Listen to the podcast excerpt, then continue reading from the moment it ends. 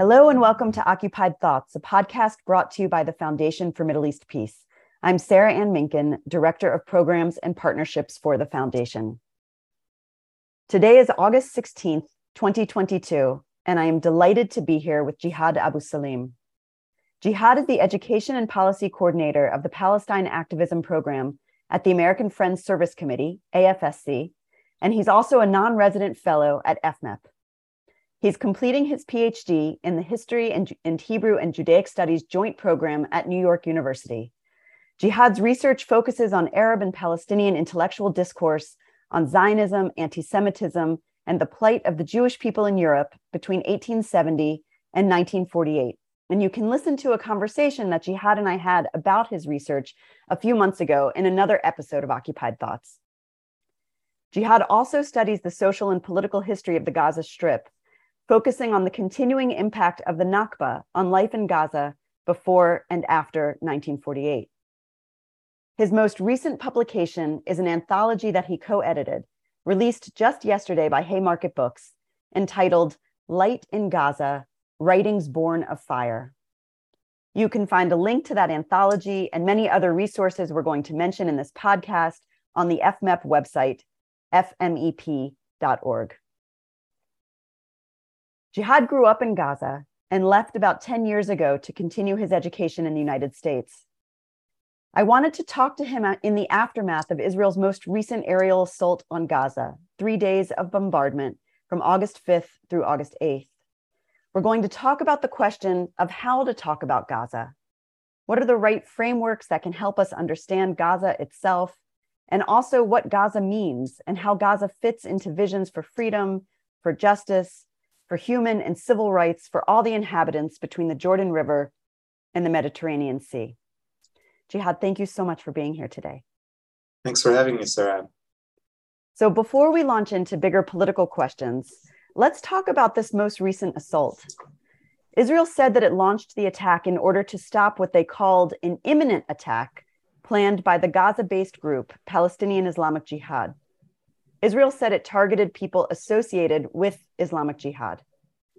During the 3 days of bombardment, which sparked retaliatory rockets fired by Islamic Jihad, 49 Palestinians in Gaza were killed, including 17 children. Israel has launched aerial wars and campaigns on Gaza for years. In 2008-9, 2012, 2014, last year, May of 2021, and again now, just a week ago, 2 weeks ago. Will you talk to us, please, about this most recent assault? What is the same and what's different between this assault and the last one, the last ones? What do we need to know about this most recent campaign in order to understand what's happening in Gaza? Thank you so much for this question, Sarah, and again, thank you so much for having me on the podcast. Israel's most recent aggression against the Gaza Strip and against the Palestinian people who live there was a continuation of the policy known as mowing the lawn, according to the words of Israeli security and military leaders. We heard this term a lot, and it was part of Israel's ever continuing colonial violence against Palestinians. I can talk about the immediate context. I can talk about the lead up to the aggression, but it is very important to view this moment as part of the broader context of daily violence, of occupation, of land seizure, of the Israel's continuation to assault Palestinian freedom and self-determination between the river and the sea. So it is very important to establish that at the beginning. Now, in terms of the lead up to this most recent aggression, it all began when Israeli forces conducted a spectacular act of arrest in daylight of a Palestinian leader who is affiliated with the Palestinian Islamic Jihad movement in the West Bank. They did it in broad daylight. They took large military force, and the intention was to provoke a response from the Palestinian Islamic Jihad. Following this operation in the West Bank, just a few days before the attack on Gaza, Israel announced that they're taking preemptive measures in the area they call in Hebrew otef azza, or in English translates into the Gaza cover, which refers to areas in that are adjacent to the Gaza Strip but are under Israeli control, and where Israeli settlements were established after 1948, and of course in Palestinian cities that were conquered in 1948, such as Asqalan, Usdud, Bil-Majdal, and other Palestinian towns. So they announced emergency measures. They opened the shelters. They for some reason they were preparing the Israeli population there for an escalation.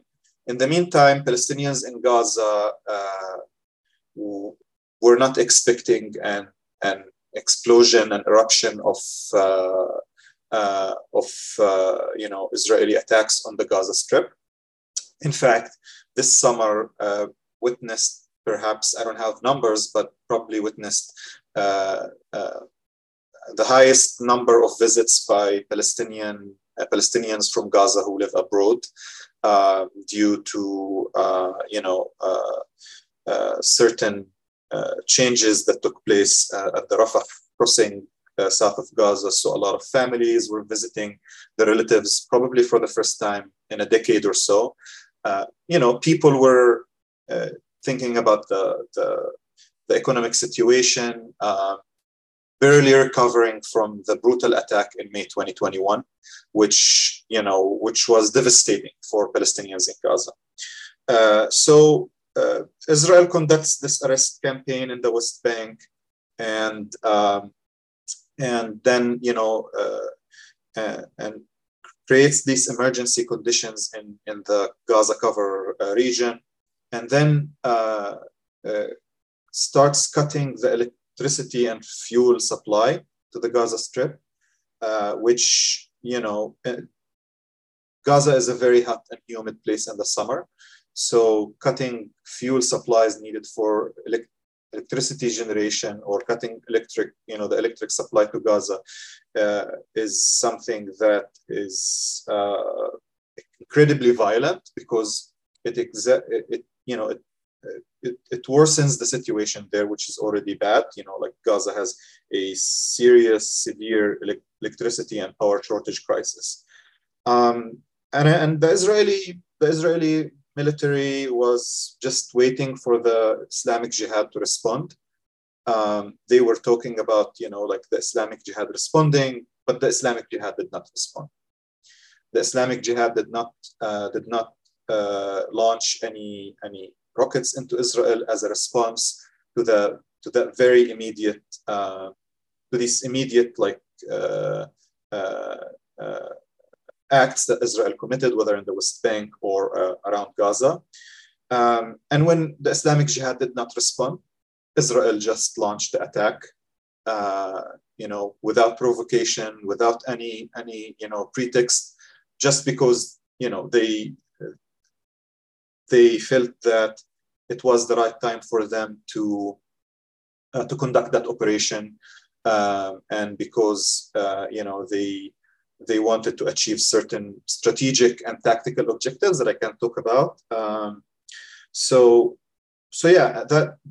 That's the general context around this aggression.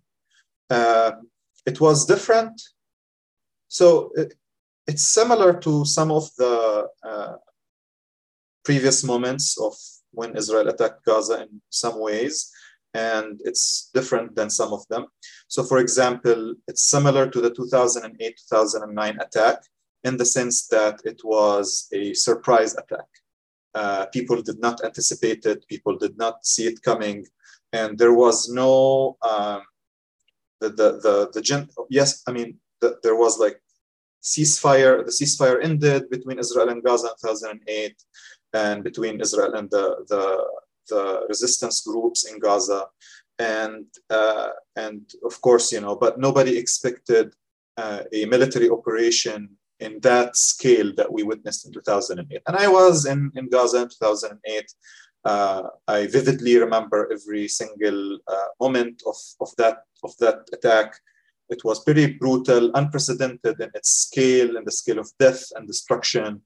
And it took Palestinians in Gaza by surprise. I can talk about what it was like to experience that later. Now in 2014 and in 2021, there were contexts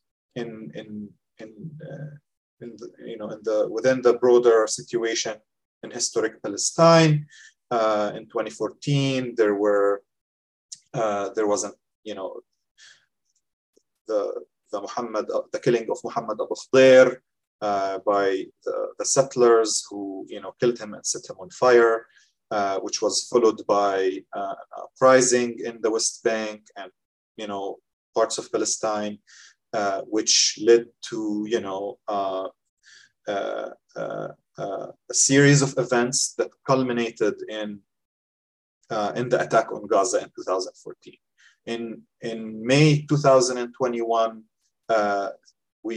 things started in Sheikh Jarrah, and then, you know, we all saw the Israeli attacks on the worshippers at Al-Aqsa Mosque. There was a sense of public mobilization in the Palestinian street, and a growing sense of solidarity that transcended Israel's walls and fences. People united around, you know, the advocating against Israel's policies, evicting Palestinians from their homes in broad daylight on live television and social media. These scenes were very triggering, were very offensive, attacking worshippers at Al-Aqsa Mosque. So there was this general, you know, like sense of unity, of, you know, like different Palestinian communities are engaged in a battle against Israel in various forms, in various ways. And then eventually, like, it became, you know, politically impossible for the groups in Gaza not to engage. And then we saw what happened after that. So like 2008, what happened this summer, was similar to 2008 in the sense that it was like a surprise attack, But what was unique about this attack in this August was how brief the Israelis wanted to be. Israel wanted to achieve their, you know, strategic goals, target the military leadership of the Palestinian Islamic Jihad. And target, one faction alone in isolation from the rest of the Palestinian factions, achieve certain goals, but within a short period of time where it's not enough for the Palestinian street to mobilize in order to generate like a national and a transnational response. It's not enough for the international public, you know, like opinion to formulate an understanding, but also a response to what was happening. And also, and to basically, you know, achieve what, you know, the political and military leaders of Israel considered, you know, strategic gains through this attack. So for the Israeli military, and of course, you know, for the Israeli government, they wanted to erase the legacy of May 2021. May 2021. Wait, say that part. They wanted to raise or erase the legacy of May 2021. What do you mean? In May 2021, for the first time in a long time, Palestinians from all over historic Palestine united in their mobilization against Israel. We saw Palestinians in Gaza, in the West Bank, in Jerusalem, even, you know, Palestinians in 48, all coming together in an organic, from below movement and uprising that raised the slogan of unity, that was unified by this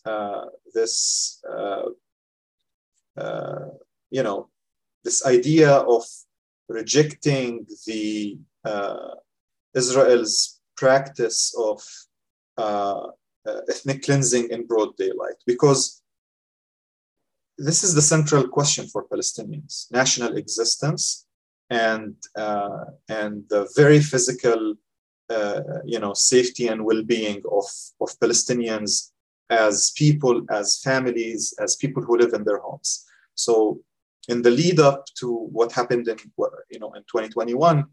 Palestinians saw on live TV, on social media, these scenes of the Israeli state backing those settler organizations and working on expelling Palestinians from their homes in Sheikh Jarrah, and that was incredibly triggering for Palestinians because it touches the core of why Palestinians, why there is a Palestine question to begin with. And then, Jerusalem came, and I talk about this in my article about the Good March of Return. Jerusalem, Al-Quds, and the refugee issue are very central to what defines the Palestinian struggle and plight for freedom and self-determination. So when these two factors are combined, and when Palestinians feel assaulted, Jerusalem and Al-Aqsa Mosque, they have, their, of course, religious significance and symbolic, importance. And of course, the refugee issue is the core issue of why Palestinians are still, fighting and engaging in this like decades-long struggle. So May 2021 represented an unprecedented, I mean, I wouldn't say unprecedented, but like an incredible moment of unity, and it created this collective sense of like solidarity and it showed Israel what Palestinians can achieve when they rise up in uprising, and regard in defiance of Israel's walls and fences and its sophisticated efforts to create physical, intellectual, and political fragmentation in historic Palestine. So after the ceasefire was signed in May 2021, the Israeli military and political leadership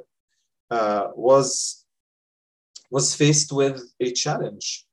I mean, Palestinians, it's true that Palestinians lost a lot of, people were killed, a lot of homes were destroyed, and, but Palestinians came out of that moment, there was a collective sense of triumph, even if it was symbolic.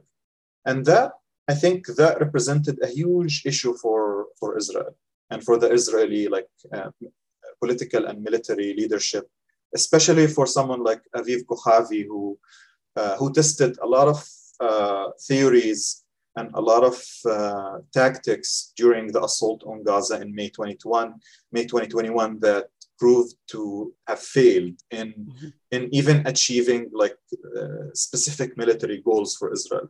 So, you know, and then like, you know, we, of course, everybody talked about the elections, you know, the upcoming elections as context for this most recent operation. The upcoming Israeli election. Yeah, yeah, the upcoming, you know, Yair Lapid wanting to create this image that he's a strong man and assert himself as someone who's capable of, you know, like launching military attacks and killing Palestinians. So I think all these factors combined can help us understand what happened.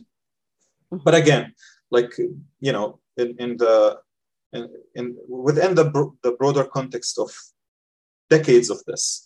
Right. This is just another, you know, moment of Israeli violence against Palestinians, which still continues even after the ceasefire was signed. Thank you for all of that. I actually want to ask you just to go back to this one piece on erasing May 2021. Mm-hmm. So if May 2021 was about Palestinian unity, so erasing that with this assault, what does that mean? And how does that, you didn't actually speak explicitly about Hamas's role just now in this most recent escalation. So will you talk about those two things, about what the decisions Hamas made around this most recent Israel's campaign and Islamic Jihad in Gaza, and then also the question of unity and Israel wanting to address this or neutralize this kind of unity? Mm-hmm. Yeah, I think from the beginning, we heard reports coming out of the Israeli press talking about how this operation aimed at creating a wedge between Hamas and the Islamic Jihad. And I personally, like, I can't tell what were the considerations that the leadership of Hamas or the Islamic Jihad, you know, like they had in mind during that attack, after and before. But my personal assessment is that the decision by Hamas not to participate in this attack has to do with, you know, strategic and tactical like factors. On one hand, it was a surprise attack, so you know, Hamas is not just a resistance group in the Gaza Strip and in the rest of Palestine where it has presence. In the Gaza Strip, Hamas is also a government. It's responsible for you know. The public administration, vital institutions that touch on people's survival and daily lives, and so on and so forth. I think, and I might be wrong, but that's my personal assessment. If Hamas chose to get the Hamas calculation for not getting involved in this round was to spare Gaza the immense scale of destruction that would have befell the Gaza Strip if Hamas joined. And what does that mean? We saw that in May 2021. We saw how Israel was targeting these large residential buildings that house dozens of families. And we saw how Israel targeted factories, vital infrastructure, streets, hospitals, clinics, and so on and so forth. So I think Hamas' calculation was that, you know, they're looking at the Palestinian, you know, street in Gaza. They're looking at what people, how people are struggling with the difficult economic situation this summer. And they know that people haven't recovered from like last year's attack yet, and for them, you know, they made an active decision not to engage in this operation, to also make sure that they don't give Israel the justification to expand the scale of the destruction and the scale of bombardment and to, you know, at the same time, it is not possible for any, you know, like group operating from the Gaza Strip to engage in that level of combat against Israel without some sort of consensus amongst the, you know, the active, you know, resistance groups there. So this is my personal assessment. It's really difficult to tell. But I also think that there was the Palestinian factions wanted to respond, but at the same time, they also didn't want for this attack to last longer than it did. Because at the end of the day, like I said, economy is in a bad situation. People still haven't recovered from May 2021. Reconstruction hasn't even, like, you know, started yet, or maybe it did, but in a slow pace. So, you know, avoiding further bloodshed, I think that was the central, like, factor here. Great, thank you for that, and for giving us this particular vision and window into what life in Gaza is like. And I actually want to ask you a little bit more about that in particular. You wrote in the past, you tweeted, and I'm gonna quote: "The mere existence of the Gaza Strip in its current shape is a violent crime. To trap 2.2 million people in a small strip of land with one of the world's highest population densities for demographic reasons, such a brutal, sadistic, and inhumane reality." That's what you tweeted. And Gaza is about 140 square miles, about the same size as Philadelphia or Detroit. And for the past 15 years, Israel has imposed a strict blockade, as you know, restricting trade and travel and everyday life. What do you want this audience that's listening now, what do you want them to know about life in Gaza outside of the periodic aerial bombardments, about how people live and survive there? The Gaza Strip is a crowded place. It's one of the areas with the highest population densities in the world. The current population density rate is around 13,000 human beings per 1 square mile.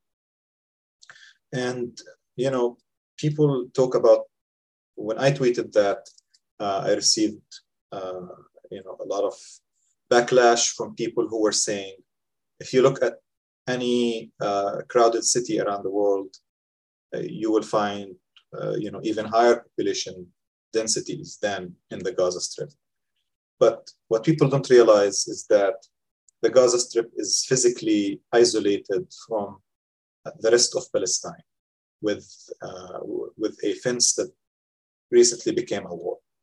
And usually urban centers with high population densities are connected to you know, a suburban/rural context where, you know, with economic, social, and political and institutional links. The Gaza Strip is an isolated enclave.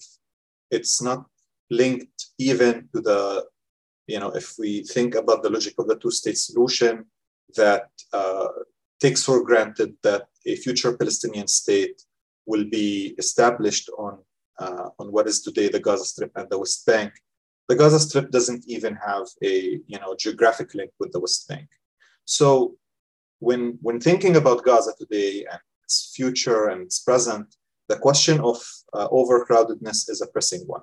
You have this large number of people who live in this very small territory with very few resources to offer that can guarantee their physical well-being and their survival, especially in an immediate future where climate change is a major concern. Water shortage is a major concern. Energy shortage is something that Palestinians in Gaza have experienced and know, but like things will continue to deteriorate as the, you know, climate change worsens and so on and so forth. So this is, like, you know, a brief description of the current reality. But how did we get there? What made the Gaza Strip this small isolated enclave that is cut off from the rest of historic Palestine, and what kind of process led to the creation of this entity today we call the Gaza Strip? Well, the Gaza Strip in its current shape and form was a product of a man-made situation. In 1948, when the State of Israel was established on 78% of historic Palestine, it pushed a lot of Palestinian communities from their cities, towns, and villages, expelled them. And those Palestinians either ended up in neighboring Arab states or in parts of Palestine. Those Palestinians who lived within the boundaries of the pre-1948 Gaza district, which was one of Mandate Palestine's largest districts geographically.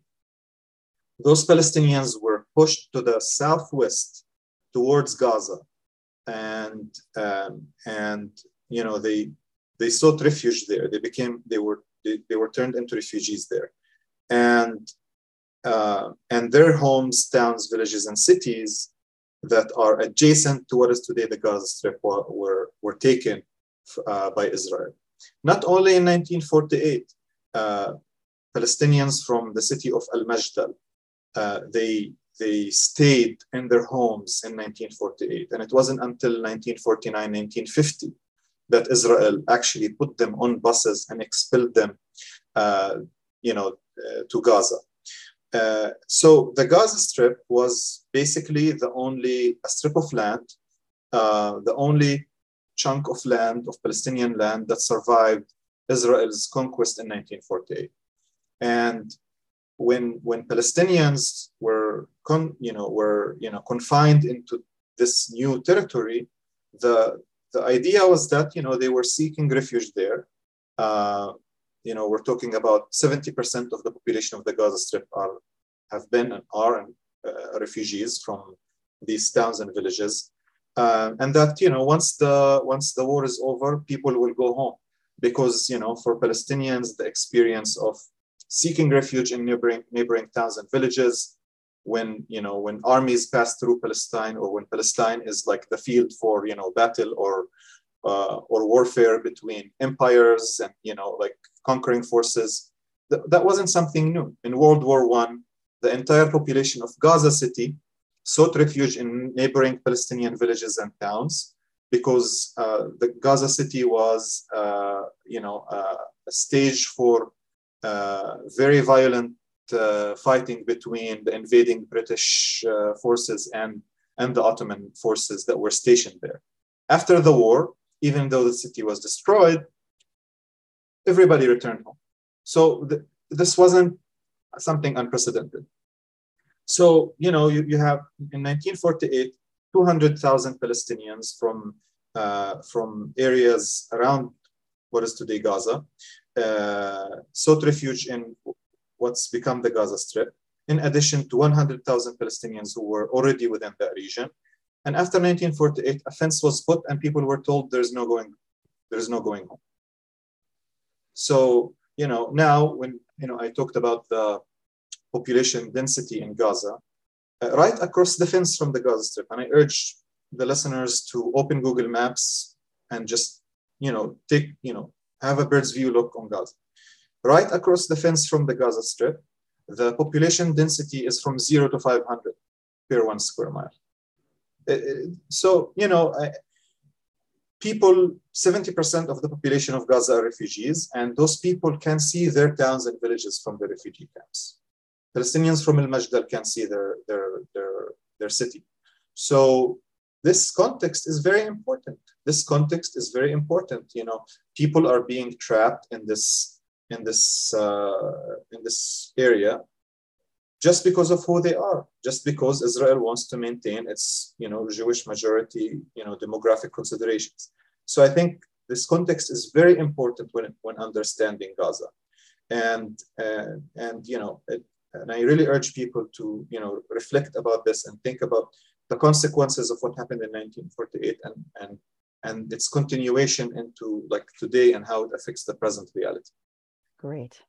Thank you. I mean, thank you for that, for being, for giving us such a rich and layered response and picture of Gaza. And you have written, and we'll have links up on the website about this imperative of addressing the Nakba when trying to understand present day Gaza and the importance of it for envisioning a different future. And so we will have links to your writing up on the website so people can read more. I want to ask you, now we're in 10 days, almost 10 days since the latest campaign. What are the lessons to be learned from the realities and the violence in Gaza for Palestine more broadly?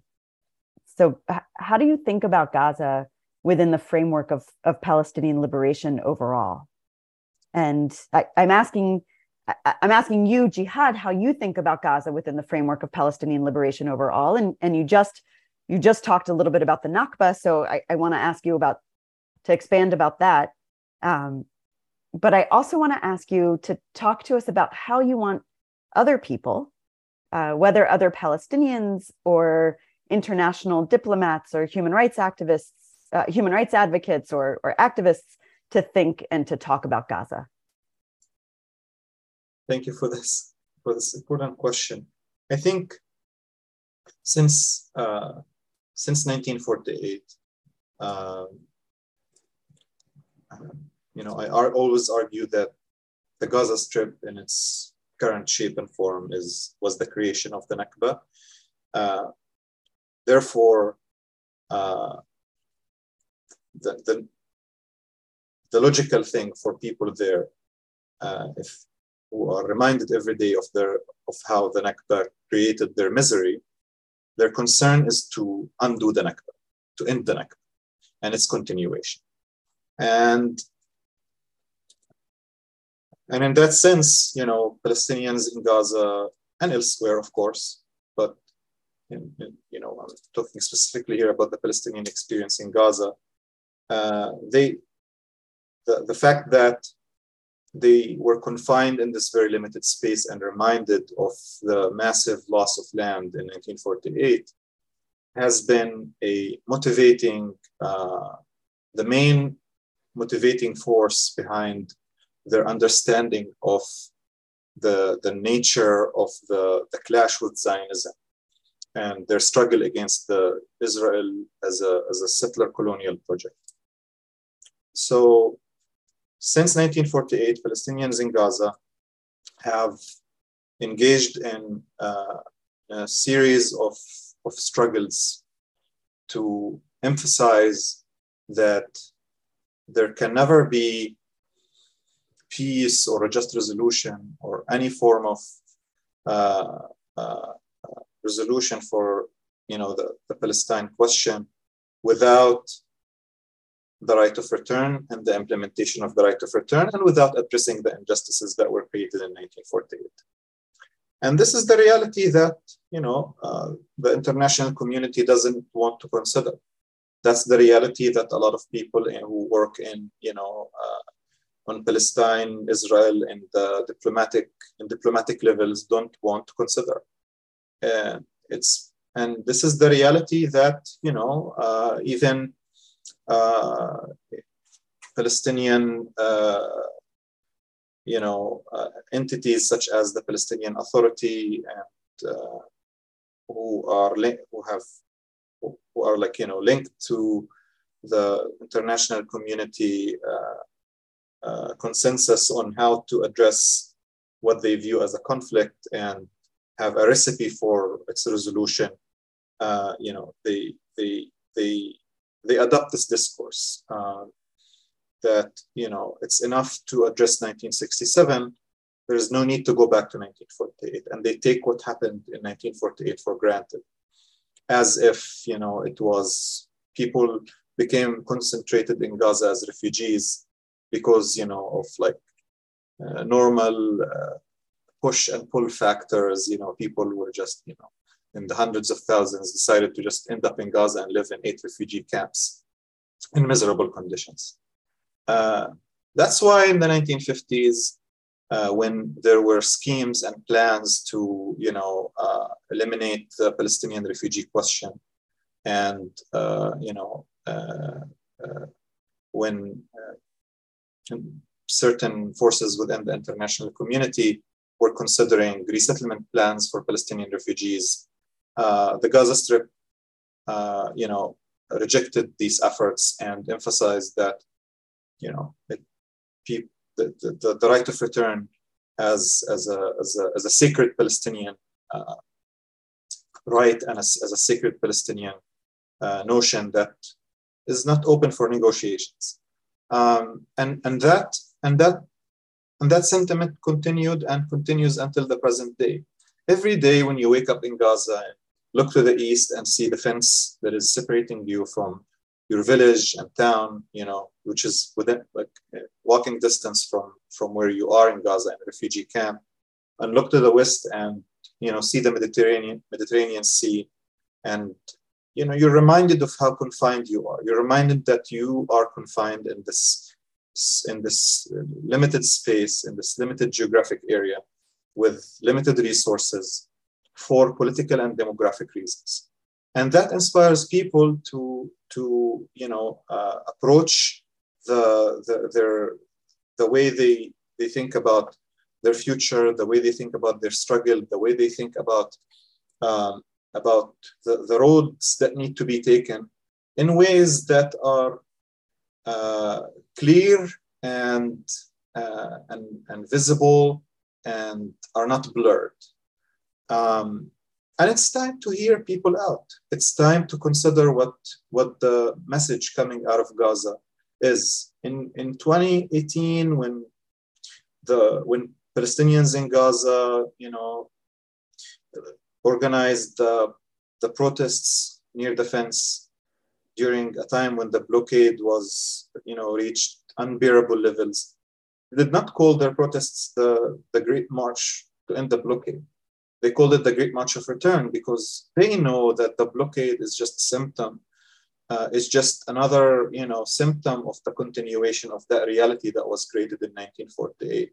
When the terms were set and the international community normalized those terms, that Palestinians should linger as refugees, should be forgotten, should be treated as, subhuman species, deprived of their rights, deprived of their, you know, dignity, in order for a modern nation state project to thrive and continue. And Palestinians in Gaza say no to this. And I think there is something honorable about them saying no to this, because no one wants to live in a world where demographic realities are imposed, you know, through the barrel of the gun, and the answer to situations like Gaza is always violence and or dehumanization of people who live there. So I think there's something very important that Gaza can offer us today, in terms of, you know, thinking about how a group of people were deprived of their rights and dignity, and how the world normalized that, and how it's a dangerous precedent. And the fact that people in Gaza say no and resist that is a very honorable thing that needs to be celebrated and not smeared and dehumanized. Thank you for all of that. I want to ask you one last question, again, about people in Gaza, but about specific people in Gaza. So in May of 2021, you published a piece in the Washington Post about Gaza, about that assault, about the ceasefire. And you wrote then, you tweeted, and you've actually pinned, I recommend everyone listening follow your Twitter feed, which is really, really informative and thought-provoking and valuable. But you pinned this tweet on which you wrote that that you had written this essay in the Washington Post for your sister, And you wrote, and now I'm quoting again, your sister who witnessed 4 wars in the last 10 years and who survived. So your sister is still in Gaza. The rest of your family is still in Gaza. How are they? What have been the effects on them after these many years of war, 10 of which you've watched from a distance? And you've now spoken about a lot about this vision of what justice would look like for people in Gaza. What would it look like for your family? My family comes from a city that is actually within the boundaries of what is today the Gaza Strip. It's called Deir al-Balah, Arabic for the monastery of date palms or dates. It's it used to be a small village famous for producing dates and wheat and barley, and it's also like a coastal town. So people, it's also famous for seafood and for them, thinking about the family, like the family's history, and we're people who are very connected to the land, and my father, for him, seeing Gaza in its current reality today as this crowded space, filled with concrete, wherever you look. For him, it's something that really disturbs him, and because he grew up and saw that the radical transformation of this space as a result of what happened in 1948, and how Gaza has become this like confined place where people are just forced to live and under these conditions. So, for them, their continuation of these attacks cannot be separated from the reality that they experience, because during the times of war or during these aggressions, things can be clear. You're being bombed. Your turn might be next, or you might survive. It's a 50-50 chance. And in Gaza, it's more than 50-50 chance, because the odds are always higher that if your neighborhood is bombed, something bad might happen to you. But then the real pain begins after the ceasefire is signed, because spectacular violence ends, but the daily violence of the violence of daily life in Gaza continues. With every aspect of their lives is a struggle. Electricity is a struggle. Power is a struggle. Water is a struggle. Securing food is a struggle. There's no securing jobs for the young ones who finish college is a struggle. The inability of parents to plan the future of their kids, the inability of people to think about the future in the short and on the short and long term. So I think my family, they consider themselves from the lucky ones, because they have their home and they have their, small business, and they try to survive. But of course, what's really tragic is I have a sibling who has a disability, and for him, those times of bombardment and explosions can be very scary. So it's very difficult for my parents,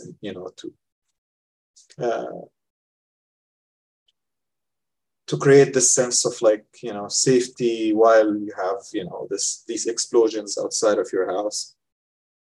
So I don't know. I really don't know how to answer this question. How are they? They have survived, but to be honest, this immense violence that has been put on people in Gaza has left them deeply wounded from the inside. I mean, people are traumatized and they get re-traumatized over and over again. And then, life just continues to be, difficult and gets worse.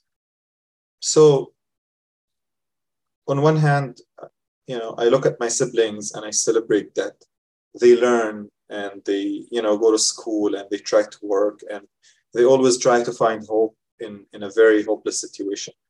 And at the same time, it's a shame that, that someone like my sister, who's going to be 22 this year, had to experience the cast lead attack in 2008 when she was 8 years old, and the 2012 attack when she was 12 years old, the 2014 when she was 14 years old, the 2021 when she was 21 years old, and just recently this year, she's 22 and about to be 22, and then she witnesses that too. And she posted on Instagram the day of the attack. She was at her work. Gaza City, they were having an office party and they were taking all these nice pictures. And then 30 minutes later, she's just rushing to go home, fearing for her life. So it is about time for my sister to stop counting her, the years of her life and associating them with wars and with, these bloody aggressions. Palestinians in Gaza need to heal, they need to be heard, and they need to be free. And I think, and if the world is unable to honor that, then we're in deep trouble because we will end up with many Gazas around the world. And perhaps the entire world will become a big Gaza, where, the poor and the unlucky are being punished and being, violently suppressed, so that the very few can continue to enjoy their privileges and luxuries. But even that world, it's not sustainable. So. Jihad, thank you so much. Thank you for taking the time to be with us today. Thank you for sharing your experiences, for talking about your family, for sharing your analysis. Thank you for all of this. I'm so grateful. And I want to thank also our listeners for tuning in to this episode of Occupied Thoughts. Thank you for your attention. Thank you for your time. And please make sure to check out the FMEP website, www.fmep.org, for resources related to this podcast, for the many links that we talked about posting, and also for lots of other rich content related to Palestine and to Israel. And please make sure that you're subscribed to this podcast so you stay up to date. You can find us on iTunes, on SoundCloud, and on Spotify. And you can also watch video versions of our podcasts, including this one, on YouTube. And with that, I am Sarah Ann Minkin, signing off until the next episode of FMEP's Occupied Thoughts. Thank you so much and take good care.